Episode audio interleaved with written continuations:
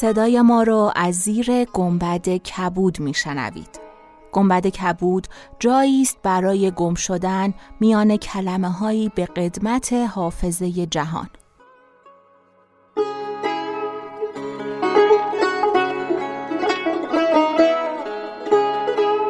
سلام من شقایق جهرومی و دوستانم شما را به زیافت نور و کلمه دعوت می‌کنیم به قسمت 22 گنبد کبود گوش می‌کنید.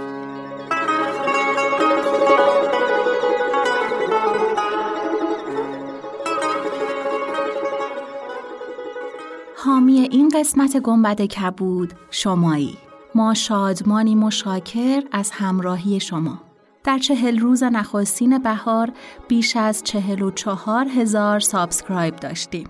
شما چهل و چهار هزار یار عزیزی هستید که صدای ما به گوش هاتون می‌رسه. گنبد کبود در این مدت بیش از دیویست هزار بار پخش شده. این عدد و رقم ها ما رو دلگرم می‌کنه که با شوق بیشتری به مسیرمون ادامه بدیم. لطفا ما را به دوستانتون به کسانی که پادکست و قصه دوست دارن معرفی کنین تا نقطه اتصال ما به عزیزان دیگه شما باشین. دست های شما را به گرمی می فشاریم و قدردان مهرتون هستیم.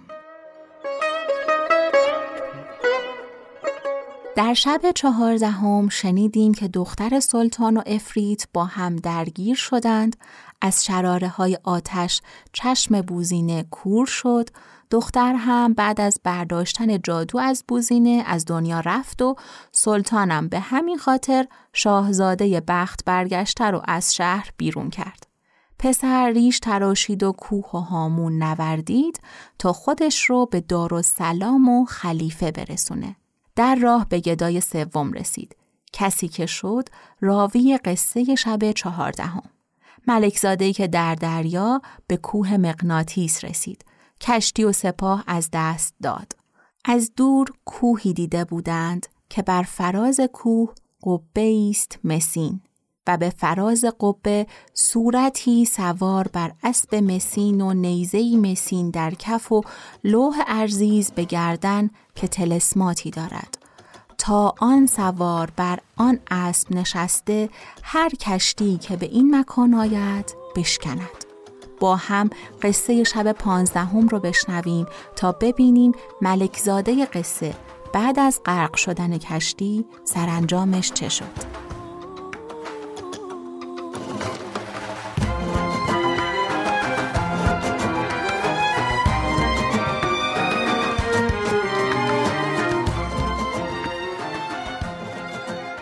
چون شب پانزدهم برآمد شهرزاد گفت ای ملک جوانبخت گدای سیوم گفت ای خاتون من به فراز کوه بر شدم و به سلامت خیش شکر گذاردم و به میان قبه رفته در آنجا بخفتم. از حاطفی شنیدم که گفت ای فلان چون از خواب برخیزی خوابگاه خیش بکن و کمانی با سه تیر که تلسم ها و آن تیرها نوشته اند در آن مکان پدید آید. آنها را بیرون بیاور و آن سوار را که بر فراز قبه است با تیر بزن تا از هم فرو ریزد و مردم از این بلیت برهند. و چون سوار را بزنی او به دریا افتد. تو کمان را در جایی که بود در زیر خاک پنهان کن. هر وقت که بدینسان کنی آب دریا بلند گشته با سر کوه یکسان شود. آنگاه زورقی پیش تو آید و در آن زورق شخصی بینی. با او به زورق بنشین که به ده روز تو را به کنار دریا برساند. آنجا نیز کسی را خواهی یافت که تو را به شهر خود برساند. ولی در این ده روز که به زورق نشسته ای نام خدا بر زبان مبر. پس من شادان از خواب برخواستم و بدانسان که حاطف گفته بود کردم. ده روز در زورق بودم که جزیره نمایان شد. من از قایت خورسندی تکبیر و تحلیل گفتم. در حال آن شخص مرا از زورق به دریا افکند. من شنا کرده خود را به جزیره رساندم. آن شب را در همانجا بخسبیدم. بامداد برخواستم ولی راه به جایی نمی‌دانستم. حیران به هر سو می رفتم و گریان بودم و نجات از خدای تعالی همی خواستم که یکی کشتی پدید شد. از بیم به فراز درخت بر شدم چون کشتی به ساحل در رسید ده تن غلام از کشتی به در آمده در میان جزیره زمین را بکندند و خاک به کنار زدند. طبقی چوبین پدید شد. طبق برداشتند دری گشوده شد.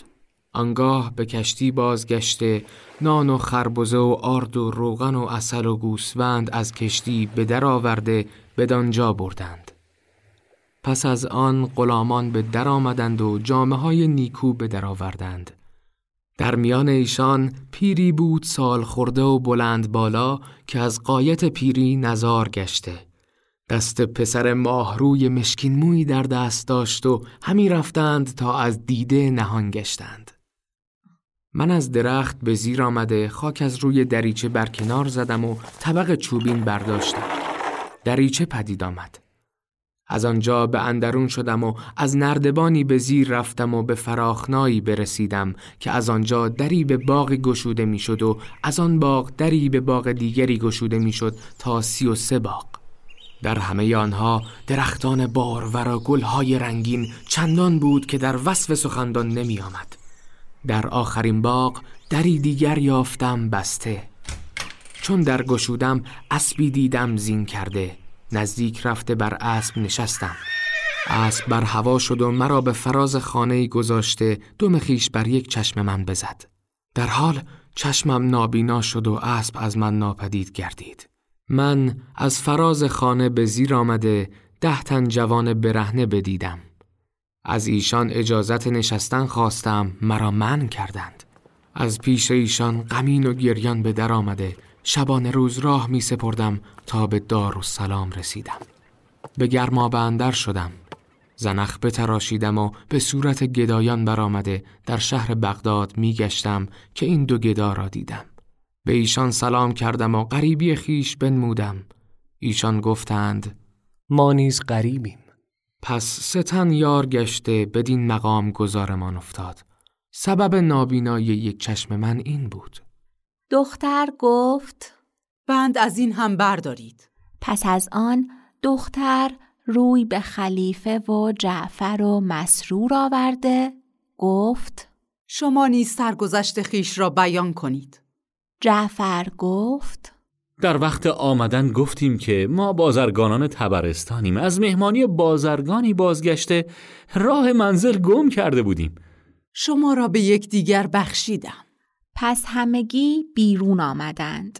خلیفه گدایان را به جعفر سپرد که از آنها پذیرایی کند و خود به مقر خیش بازگشت. چون روز برآمد خلیفه بر تخت نشسته سه دختر و سه تنگدا و آن دو سگ را بخواست.